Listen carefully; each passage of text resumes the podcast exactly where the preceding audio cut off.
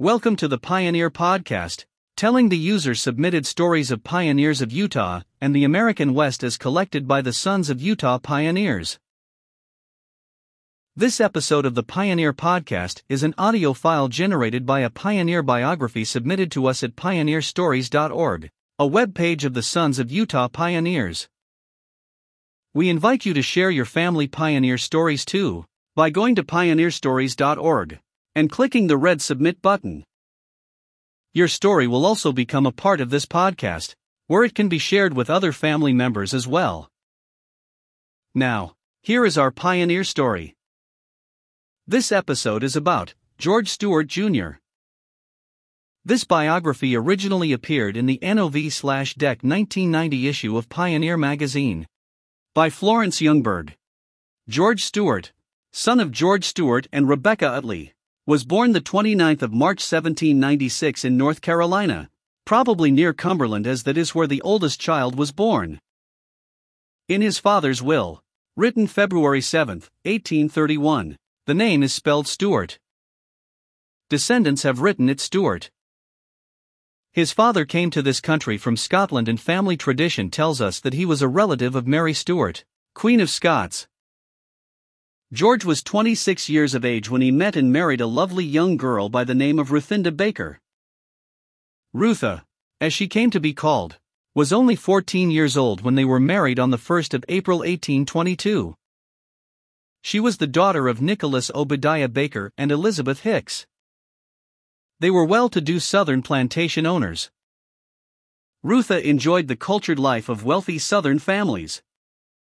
When she married George, he was the owner of a large plantation which was well stocked and well equipped, including a cotton gin, a grist mill, a saw mill, and a large number of slaves to work the fields and house. George Stewart often made trips into the north to find a market for his crops. While on one of these business trips, he came in contact with the missionaries from the Church of Jesus Christ of Latter day Saints. He was immediately impressed with their story. Upon his return home, he told his family about the new religion and expressed a desire to learn more about this new faith. George was a religious man. He had built a church in the community where they lived so that his family could have contact with a church and receive the religious training he felt they should have. In the spring of 1842, the Mormon elders came to the village where the Stewarts lived. Some of the neighbors remarked that this is what Father Stewart has preached for years. Upon learning that they were there, George took his family to hear them preach. After the meeting, George and his daughter Cynthia said they were ready for baptism, but Rutha, his wife, thought they had better investigate a little more. They studied and talked to the missionaries until they were convinced that this was indeed what they wanted. On the 25th of May, 1842, George, his wife Rutha, and their oldest daughter Cynthia and oldest son James Wesley, were baptized. In July 1847, five more children were baptized George Rufus, William Anderson, Eliza Jane, Mary Evelyn, and Isaiah Lawrence. At the time of his conversion to the church, George was considered a wealthy man. His wealth was estimated to be in the neighborhood of $150,000, which, in those times, was a very great deal. He was well liked and respected by everyone who knew him or knew of him, but as soon as people heard that he had joined the new church, persecution began. Their family became outcasts. Their cotton gin was burned, their many horses were poisoned. The man who was looked up to suddenly became a person to be shunned.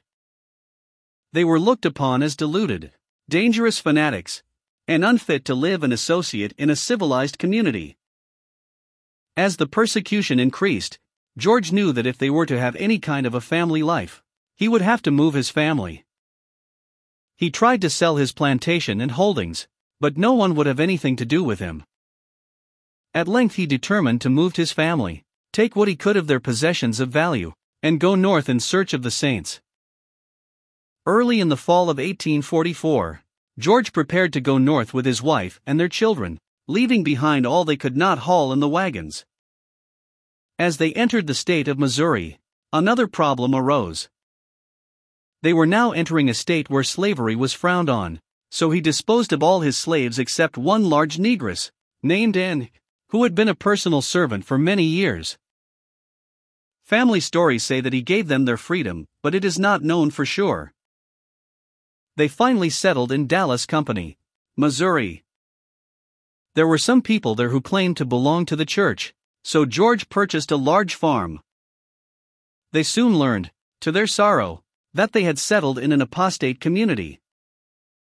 In December 1844, George, leaving his family in their new home, returned to Alabama, with the hope of disposing of his property. He was successful in selling part of his possessions, which netted him several thousand in gold and silver coins.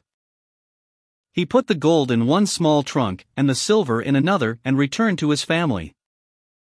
On the return trip by steamer and stagecoach, he caught a severe cold which brought on pleural pneumonia to which he succumbed within three days after reaching his family.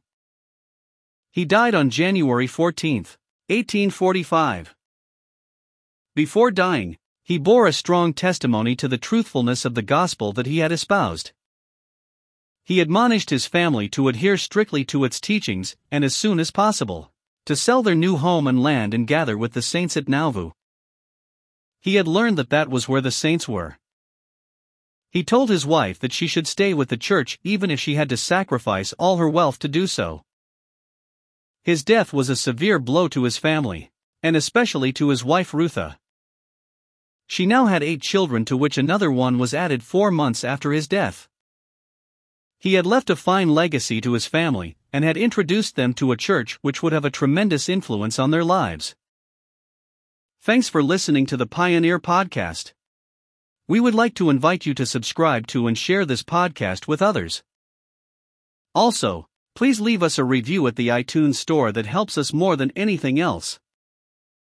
If you would like access to more content and information about our pioneer history, join us at s. u.p.online.org, the online community of the Sons of Utah Pioneers. That's s u.p.online.org. Goodbye until next time, from your friends at the Sons of Utah Pioneers.